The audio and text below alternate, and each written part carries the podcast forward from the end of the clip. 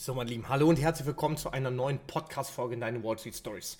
In dieser Folge wollen wir eine ganz, ganz andere Thematik ansprechen und zwar das interdisziplinäre Trading. Sehr, sehr häufig wirst du wahrscheinlich mitbekommen haben, dass es sehr, sehr viele verschiedene Richtungen gibt und dass es da eher so Richtung Lobbyismus geht, dass die eine Seite sagt, es gibt nur das, es gibt nur das Volumentrading, die andere Seite sagt, Volumentrading ist absoluter Unfug, es gibt nur das Smart Money Konzept, weil das versucht, den Bankenhandel nachzuahmen. Dann gibt es die Leute, die rein nach Supply und Demand, das heißt Support und Resistance handeln. Dann gibt es die Leute, die sagen, Price Action ist das einzig wahre und, und, und. Ja? Und die Natur des Menschen lässt es natürlich nicht zu anderen Meinungen gelten zu lassen, sondern das, was du machst, ist das einzig wahre und das Richtige und alle anderen sind sowieso doof.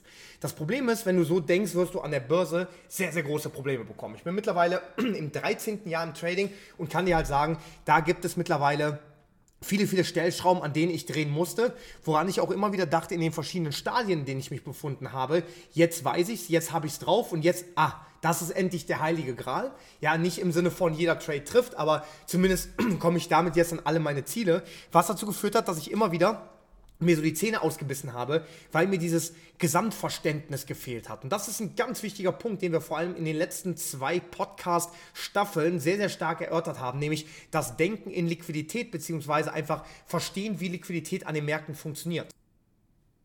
Was entsprechend dazu führt, dass wir mehr Verständnis entwickeln sollten für das Gesamtkonzept des Marktes, denn die verschiedenen Trading-Richtungen oder verschiedenen Trading-Stile, die gibt es ja nicht einfach von ungefähr.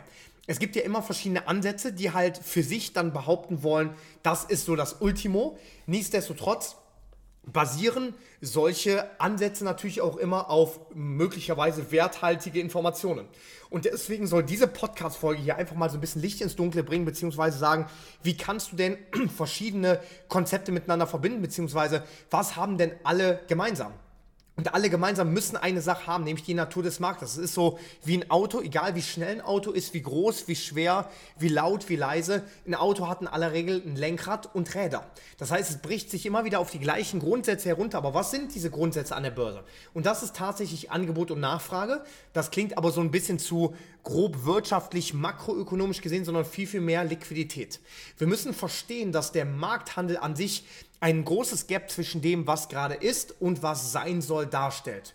Je nachdem, wie sich gerade die Eurozone entwickelt oder wie sich die USA entwickelt, haben wir im Kopf eine Vorstellung vielleicht, wie teuer der US-Dollar, der Euro sein wird. Und wenn jetzt einfach Freigeister an der Börse handeln würden, dann wäre das das reinste Zufallsprodukt. Das heißt, du sagst, okay, der Eurozone geht es nicht so gut, dann ist mir der Euro zum US-Dollar nur 97 Cent wert. Dann sagt jemand anderes, ja, aber komm, so schlecht ist das ja nicht und der Euro ist stark wegen Zusammenschluss von EU-Bund und so weiter und so fort, 1,04 Euro.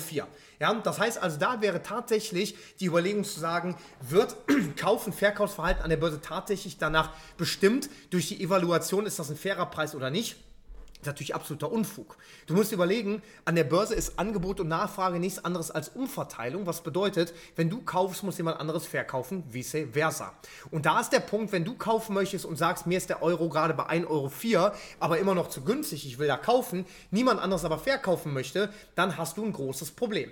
Weswegen letztendlich die Sache ist, natürlich sind sehr, sehr viele Menschen an der Börse angeschlossen, sehr, sehr viel Geld wird gehandelt. Nichtsdestotrotz müsstest du quasi immer eine Gegenpartei finden, die mindestens das bereitstellt, was du haben möchtest möchtest. Was natürlich absoluter Unfug ist, weil es in der Realität nicht so sein kann, dass irgendwelche Sachverhalte einen bestimmten Preis darstellen was an der Börse entsprechend ein Verhalten des Massenkollektivs bzw. der Massenpsychologie hervorruft. Und das ist das, was wir grundsätzlich verstehen müssen, was letztendlich auch in den letzten Podcast-Folgen immer so der Dreh- und Angelpunkt war, nämlich Liquidität, Liquidität, Liquidität. Was bei den Immobilien die Lage, Lage, Lage ist, ist im, an der Börse Liquidität, Liquidität, Liquidität. Bedeutet nichts anderes als, wir müssen uns immer überlegen, das große Geld, die großen Institutionen und Banken sind darauf aus, Geld zu verdienen. Und das zeigen sie sehr, sehr eindrucksvoll Jahr für Jahr in ihren Jahresberichten. Auch da, nicht alles ist Gold, was glänzt. Es gibt auch immer wieder Banken, die sich abschießen mit der Zeit. Nichtsdestotrotz, einige der größten und erfolgreichsten Banken verteidigen ihren Ruf mit jedem Jahr erneut. Nichtsdestotrotz, die Statistiken der privaten Traderinnen und Trader sprechen da äh, genau gegen uns. Letztendlich, die genau in das Bild reinpassen und da reinspielen. Wir sind die, die das Geld verlieren. Bedeutet also, es kann ja nicht sein, dass eine Institution immer auf der richtigen Seite liegt durch Raten oder durch Willkür. Was bedeutet, die sind irgendwo darauf angewiesen, was wir machen. Und wir sind darauf angewiesen, was sie machen. Nur, dass sie es halt ein bisschen geschickter machen als wir.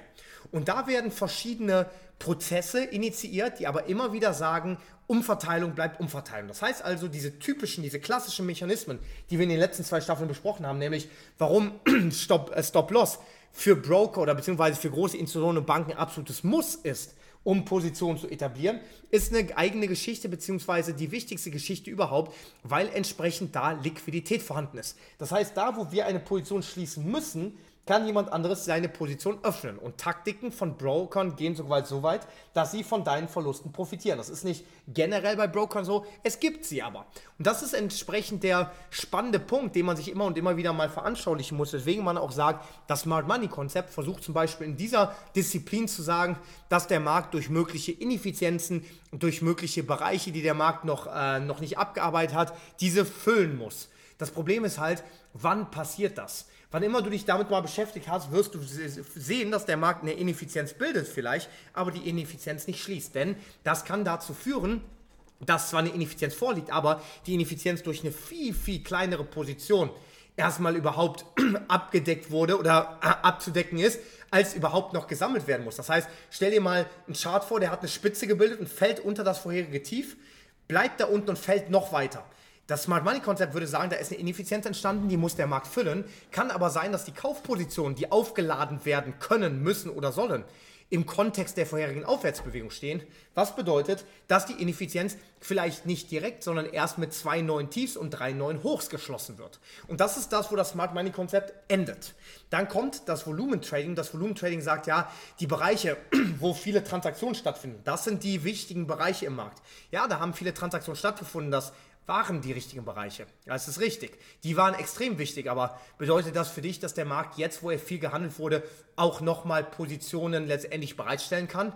Und das ist der Punkt. Wo schon bereits viel gehandelt wurde, sind viele Transaktionen abgearbeitet. Das heißt, je größer das Volumen auf einem Bereich ist, desto weniger offene Liquidität, desto weniger offenes Interesse an diesem Marktbereich liegt im Markt vor. Das heißt also, die Positionen, die da überhaupt noch angehandelt werden könnten, müssten Open Interest, also offene Positionen sein.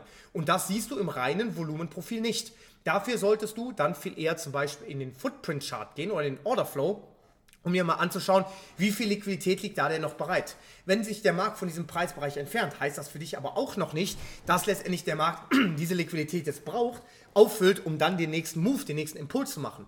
Wo wir wieder beim Thema sind, wie wäre es denn, wenn du Smart Money Konzept mit dem Volumentrading verbindest und halt sagst, pass auf, ich kann mir überlegen, wo Ineffizienzen vorliegen. Wenn der Markt Richtung der Ineffizienz geht, dann hat der Markt einen möglichen Preisbereich, wo er sich mit neuer Liquidität aufpumpen kann. Und da, wo vielleicht im Orderflow ein mögliches Delta, also eine mögliche Differenz vorliegt, wo noch Positionen offen sein können, da könnte eventuell ein Preisbereich sein, wo diese Positionen abgearbeitet, übertragen werden können. Was also Ziel bzw. Start für solche Szenarien darstellen kann. Und das ist ein ganz, ganz spannender Punkt den wir an der Börse und im Börsengeschehen immer und immer wieder betrachten müssen. Das heißt auch hier, der heutige Hinweis, das heutige Learning ist einfach, versuch, egal nach welchem Prinzip du handeln möchtest, egal nach welchem Prinzip du tatsächlich handelst, immer zu versuchen zu verstehen, was der Markt hier im Eigentlichen sagen möchte. Und das Konglomerat an Informationen, die Gesamtübersicht der Informationen und das Verständnis von Liquidität wird dich definitiv über kurz oder lang zum Ziel führen. Und das ist das Geheimnis hinter jedem